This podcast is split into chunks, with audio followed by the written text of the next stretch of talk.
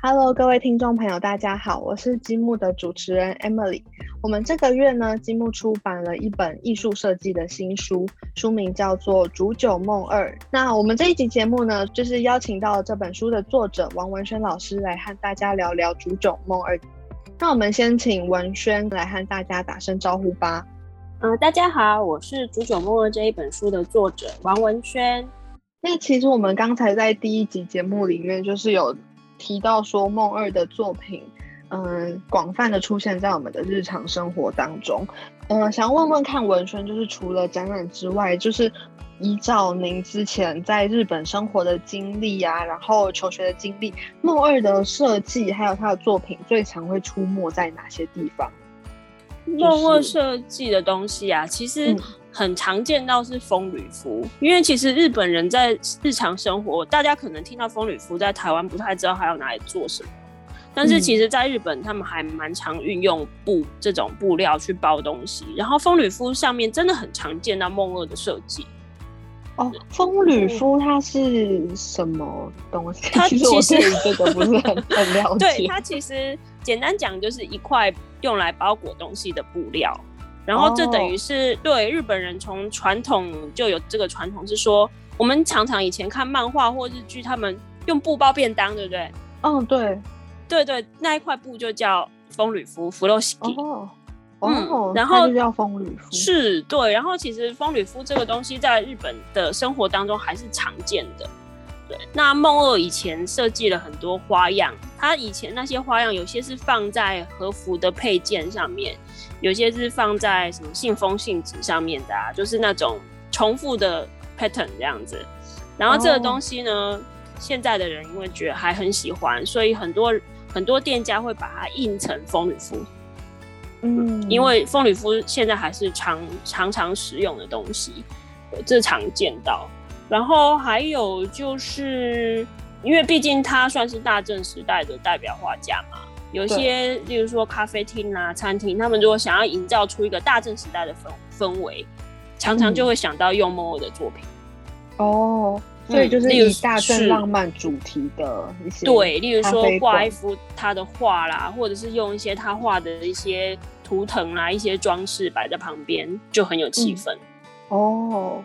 所以其实梦二的作品就是从一百年前。就是已经风行了，但是到现在就是还是有很多人喜欢这种复古浪漫的这种氛围，所以就是常常会在一些商品或者是餐厅、咖啡厅里面，就是做一些空间的营造，也会使用到他的作品。对，还是蛮常见，而且其实现在还蛮多人喜欢用梦露当主题的，例如说像在京都有一间那个咖啡厅，它就是。大，因为那个建筑本身是大正时代的建筑，嗯，然后好像是店主也蛮多梦二的收藏，那他就直接就是等于那一间咖啡厅就是梦二，梦二咖啡，然后里面就摆了他的收藏，对，然后刚好就是配合他的建筑。嗯，我们之前开会的时候，文轩也有提到说，就是自己很希望可以开一间咖啡厅。然后可以展示一些梦二的作品，但是毕竟还是要有现实考量啊。对对对，但是听起来能不能营收之类的？对，是还是受到现实考量。但是听起来真的是很吸引人。就是如果真的有一个嗯日式，然后充满了大正浪漫时期的一些梦二的作品的话，就是真的会是感觉宛如在京都一样。对啊，其实现在不是还蛮多，就是复原以前的建筑。日本时代的建筑，对，其实那些地方因为年代也跟梦二很相近，其实还蛮适合拿来布置成梦二的主题空间这样子，我觉得。对，而且现在因为疫情关系没办法出国，所以其实大家对于这些就是异国的空间，就是会觉得非常的向往，所以感觉搞不好这是一个好生意耶。真的吗？有没有那个有没有人因为愿意投资一下？对对对，我可以帮忙。布置一下，怎么布置成一个梦二空间咖啡厅？然后金主又负责投资，就是给一些资源。对，感觉很还蛮适合的。对啊，然后开始选址了，他选地点。感觉北车那附近一些那个历史空间好像还不错，还蛮适合，真的啊，因为现在真的很多，台湾还蛮多，因为我觉得大家对于日本时代的那个有一些憧憬吧，对，就是对，就是对于以前的历史，除了追寻历史之外，就是对于那个时代有些想象，觉得应该是对，就是在日本他们叫做和洋折中，就是日本和西洋的东西，那个年代是配合在一起的，就是。两种气氛都有，所以有一种特别的异国情调。我觉得其实现在好像也有一种那种复古，然后异国的氛围，就是慢慢的开始又流行起来。是啊，所以其实，在台湾也蛮适合做出这种氛围。嗯，没错没错，真的是一个好像可以投资一下的生意。那其实我们就是有提到说，嗯，梦二啊，他其实不是走学院派的，他的作品没有受到太多流派的限制。那我们提到梦二，其实我们在第一集的时候也有提到说，梦二它最经典就是它的美人画，那它的美人画就是风靡一时，那其实到现在也是非常的流行，然后让大家觉得这是非常经典的代表作，那也深深的影响到了日本的少女漫画。哎，想要问问看文轩，就是说梦二会发展出这样子独特的呃美人画，是因为受到大正时代的背景所影响吗？哦，其实美人画这个分类哦，日本自古以来就有，就是专门画女性的，尤其是在浮世绘里面有很多画人人像画哦，很多是画那种以前的美女画美人。嗯，不过梦二的美人呢，跟以前的浮世绘的美人、传统的美人画法有一个最不一样的地方是，它是画出美人的正面，然后他的眼睛是很大的。大家如果去看传统的日本画，会发现以前的他们都把那个女性的眼睛画的很细，嗯，细细长长的。对，大部分是画侧面。然后，可是梦二呢，他就是强调了女性的正面，他是正面去画女性，而且他眼睛是变大了。哦，对，女性的侧面跟正面有什么隐喻吗？就是在一些时代的思潮上，我觉得啦，我个人觉得是因为那个时代其实刚好大正时代，女性也渐渐被地位有被提升。哦。对，因为以前其实日本其实就是女性的地位一直就是有有争议嘛，就是说可能他们就是一定要在家里啊，一定就是做家事，尤其是以前呢，嗯，就是例如说国小毕业之后，他们可能就是要什么叫做新娘修行，然后要嫁做人妇。嗯，对，那嫁做，然后那个时候呢，刚好明治末期的时候，开始有一个高等女学校令。政府发布一个命令，就是说女性可以去读国中了。哦，那读国中这件事情对女生有很大的影响，就是她们国小毕业之后可以再继续学习知识，她们并不是只有要准备嫁做人妻。嗯，对，所以等于女性地位也有了提升。那当然说不是说一下就提到跟男性一样高，不是说男女马上平等，而是说他们有了更多的选择，他们可以学习一些基本的知识。然后可能毕业之后呢，他们可以去工作，到社会上工作，这个就已经跟以前有很大的不同了。哦，所以感觉梦二的话，它其实是有点算是支持这样子女性的，嗯，权力也慢慢上来的这种感觉是吗？就是他也透过他的，与其说他他其实并没有很明确的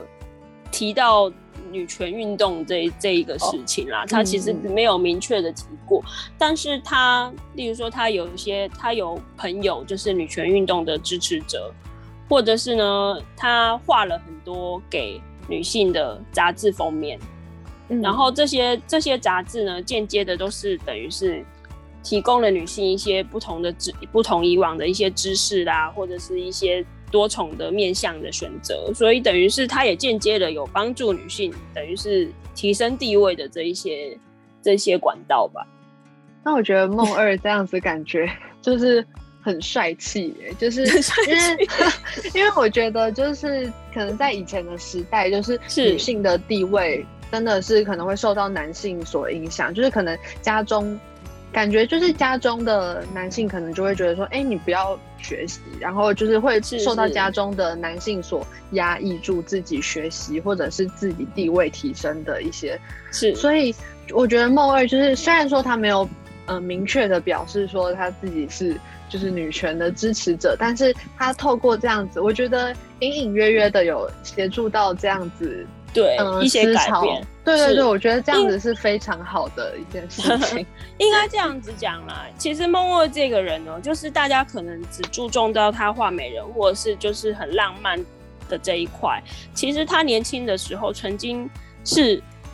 跟社会主义者走走得很近。他其实对他其实是从那个时候就有奠基，他是去看人性的一些悲伤或者是不平等的那一面。嗯，他一直以来都是有在关注这一部分的，所以应该说不止女性或男性啊，他就是一直有在看一些，例如说社会一些不平等啦，或者是一些难过的事情，然后他想要透过绘画展现出来。例如说，他年轻的时候第一次在呃报章杂志上被刊出来的一个插画，这个我的书里面也有收录哦。他是画了一一对夫妻，然后男生是变成骷髅头。然后女生掩面在哭泣，这是什么意思呢？因为那个时候刚好正值战争，他其实是想要讲说战争带来的这个家庭的不幸，就是我的丈夫去打去战争参加战争回来之后变成骷髅头这样子，然后那个妻子在旁边觉得很难过，他是在讽刺战争。他很重要的是，他一直在看到人性，或者是这个社会、这个世界上一些不平等、一些悲伤的事情，他是一直很关注这一部分的。好，那我我觉得我好像更喜欢梦儿，因为我很喜欢这种就是 可以反映就是社会现实的一些艺术家。我觉得这对于就是我觉得这影响力蛮大的，就是对。大家可能会觉得说，就是艺术就是啊，画漂亮的东西，或者是怎样画的好看就好。可是其实它有很大一部分是可以反映社会的议题，然后把这些议题就是可以用不同的方式呈现给更多的人。大家就是可以去嗯参透过这样子的艺术作品，然后去反思自己的生活，然后给予自己一些嗯思考的空间。我觉得这是蛮重要的。对于一个成功的艺术家来说，我觉得。对我而言，就是一位成功的艺术家的定义。我觉得至少要可以反映社会意志这个部分。那那梦二就真的是这个艺这样子的艺术家，因为其实啊，就是他除了说你可能看到觉得哎，他作品美美的或很有装饰性，除了这个东西以外，他会现在还受那么受人欢迎，是因为他的画，他的画都是背后有东西的。嗯，他曾经在他的第一本出版出版的画集上面的序文当中，他就写说：“我本来想成为诗人，可是因为我的诗没有办法画成面包，赚不到钱，所以我他说有一天我开始用画的方法画画的方法，然后结果因为他那时候就是。”入选了嘛，就是杂志投稿得奖了，然后得到奖金了。他有自信了，他决定从事画画这一条路。所以他的东西本来就是为了呈现出某个，不管是意境或者是一个背后的背后的问题，他是为了呈现某种东西而画的，而不是只有那个画面本身而已。我现在要来找一下，就是。社会主义或者是之类的，就是星座，就是类似的星座有哪？因为我因为梦二 他是九月十六号生日的嘛，然后他是处女座，可是我怎么记得处女座应该不是这样子的个性？对啊，你提到星座这件事，我觉得梦二比较像处女座的地方，应该是他内心很多小剧场，然后都不说。对，处女座应该是这样子的吧。但我觉得，就是一开始我看到梦二的作品，我觉得就是很浪漫的这个部分，我觉得有点像是水瓶，哎，双鱼吗？双鱼吧，水象鱼座，对，这样浪漫的感觉。可是又想到，哎，他好像就是又在爱情里面，然后又有点射手座的感觉。对，不过其实他是处女座的。对对对。在想说，哎，他的星座就是其实他的个性是蛮多不同面貌的。那可以请就是文轩和我们分享一下，就是他在恋爱史的部分嘛。其实他的恋爱史好像也蛮精彩的。恋爱史的部分哦，他实在是就是因为太精彩了，到现在还大概一两年就会有人拿出来拍成戏剧，哎，哦，真的哦，对，像今年的话，就是那个宝冢歌剧团有演一部戏，最嗯前阵子刚刚演完，叫做《梦千鸟》，其实演的就是梦二的故事。然后也前两年也有拍一部电影，也有人拍了一部电影是在讲梦二，因为他的恋爱史实在太精彩了。所以大家就是可以搜寻一下这些，很容易成为茶余饭后的话题。这样子，就是他的生命中好像有三位很重要的女人，对，有三位很重要的女人，但是其实恋人可能不止这三位啦。哦，只是说这三位出现的戏份最多这样子。嗯，然后一个是他的第一任妻子，那其实他有真正入户籍的只有这一个。然后他，嗯，我觉得这个细节因为太精彩，我们现在可能三天三夜讲不完。就是大家去锁定这本书，然后就可以知道就是他精彩的故事。对，然后第一个是他的妻子，他虽然说要跟妻子离婚了，可是他们分分合合，还前后生下了三个小孩。哦，在分分合合过程中还可以生还可以个小孩。对。然后第二个呢，等于是他一辈子忘不了的恋人，这样。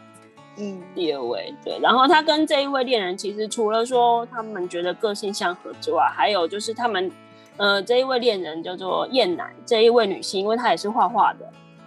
等于他们在艺术方面也是有很有默契。嗯，对，然后第是有共同的兴趣，他觉得他跟他就是连艺术创作方面都可以心灵相通，但是不幸的叶娜因为很年轻，二十五岁就去世了，哦，就是肺结核去世了。然后中间又受到就是家人的阻碍之类的，所以就是波波折不断啊。他跟叶楠的相处波折不断。然后我觉得有趣，这个为什么这个梦二的罗曼史会一直被人家讲？因为他几乎这三位恋人几乎都有重叠的时期。哦，那有点射手座，就是每一位恋人之间都大概有重叠的时期，所以他跟第三位恋人呢。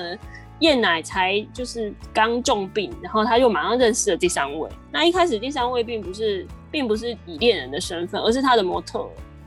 哦，而且小他很多，小了二十岁吧。但是后来就因为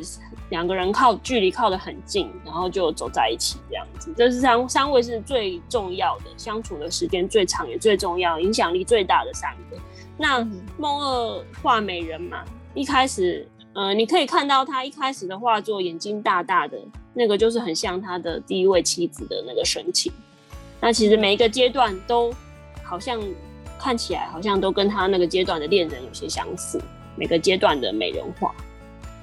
都会出现在他的创作创作当中，对，就等于他的缪斯女神是。对，那我们那个我们的书啊，第有一章是讲那个梦二的。生平的年表，嗯，然后年表里面有运用一些插画，那个插画是出自一本梦二的自传小说，然后那个自自传小说从前面到后面就是写了他三位恋人的故事，他跟这三位恋人相处的从认识的经过，然后到相处发生什么事情，然后最后三位恋人的过程啊，都在这一本自传小说里面。那所以，我们这次也很特别的运用了这个自传小说里面的插画，然后把它放在那个他的生平年表里面，这是小巧思哎。对，所以大家大家如果读那个年表，就一边等于是在看看故事，然后有插画这样子。嗯，我觉得梦二的罗曼史就是真的是很精彩，大家可以持续去新书里面就解锁这个部分。对。嗯，那想要问一下文轩，就是因为我们在刚才有嗯第一集节目的时候有提到说，十二月今年十二月的时候，台湾有两档梦二的相关展览。那如果在日本的话，就是因为日本有很多梦二的相关作品嘛，那可以在哪边？有一些听众可能是来自于日本的听众，然后他可能居住在日本，那他们可以到哪边去观赏，然后去欣赏梦二的作品呢？是，其实梦二的作品呢，很特别的是，因为他作品实在是数量太庞大了，所以很多很多收藏家，有些是私人的收藏家，有些是美术馆。那其中有一些收藏家呢，他们作品很多了之后呢，他们直接开了美术馆展示梦二作品。金泽有一个叫做汤涌温泉的地方。那这个地方呢，是他曾经跟他最爱的恋人来这里，等于是度蜜月。度蜜月，呃，住过这这个温泉。那这里也有一个美术馆啊，还有一个是在冈山县。冈山县是竹久梦二的他的出生的地方。这里也是有一个企业家呢收藏他的作品，然后开了很特别哦，有一个美术馆是它等于是有本馆和分馆。然后分馆呢是在他出生的那一个家，就是他你可以在那个建筑啊，还看到竹久梦二小时候的在墙壁上的涂鸦。都还保存在那边，然后里面挂了很多梦二的作品，这样子。那这四个美术馆比较大，那其他还有很多各地的小的很多画廊，他们其实就是很多人喜欢他的作品，收藏了之后可能就会开一个小的展览厅。所以，嗯，比较大的这四个，我的书里面都有介绍，大家可以到到书书里面去翻一翻。然后，也许大家在日本旅游的时候，不经意有就到了某一个地方。可能就会看到梦二的作品，这也可以当成旅游当中的小趣味。嗯，就是其实生活当中常常会看到梦二的作品，没错。但是也不妨就是到一些美术馆，然后循着这本书里面的一些景点，然后就是梦二的脚步，然后去看这些欣赏梦二的作品。是。好的，那我们节目就是已经进入到尾声了。那可以请文轩和听众朋友说一下，你希望就是可以透过，当然就是要回到打书的时间啦，就是请文轩和听众朋友分享一下，你希望透过这本书可以提供给读者一些什么东西呢？呃，我希望呢让大家认识这个多才多艺的艺术家他的魅力，然后呢也希望呢大家能够把这些。在例如说他在画面上的巧思啊，或者是他在作品中透露出来的一些含义呢，然后对照到自己现在的生活，看看看有没有能够让自己的生活更美好的地方。对，其实刚才我们有提到说，梦二他的个他的性格其实是非常的多元的，就是你可以看到他多情的部分，也可以看到浪漫的部分，也可以看到他其实对于社会是充满了关怀的心。那其实就是这样子这么。嗯，充满个人魅力还有色彩的一位艺术家，也希望可以透过这本书，然后让更多的台湾读者，或者是呃喜所有喜欢就是日本文化或者是艺术的读者，都可以来认识竹久梦二这位艺术家。好，那我们今天的节目就到这边，谢谢文轩今天和我们的精彩的分享。那煮酒梦二这一本新书的话，就是在各大通路都有贩售哦。那手刷还有就是梦二作品精致的迷你海报。那我们会把这本书的购书链接放在下方的资讯栏，那大家都可以去点选购买。那我们今天的节目就到这边，谢谢大家，谢谢，拜拜。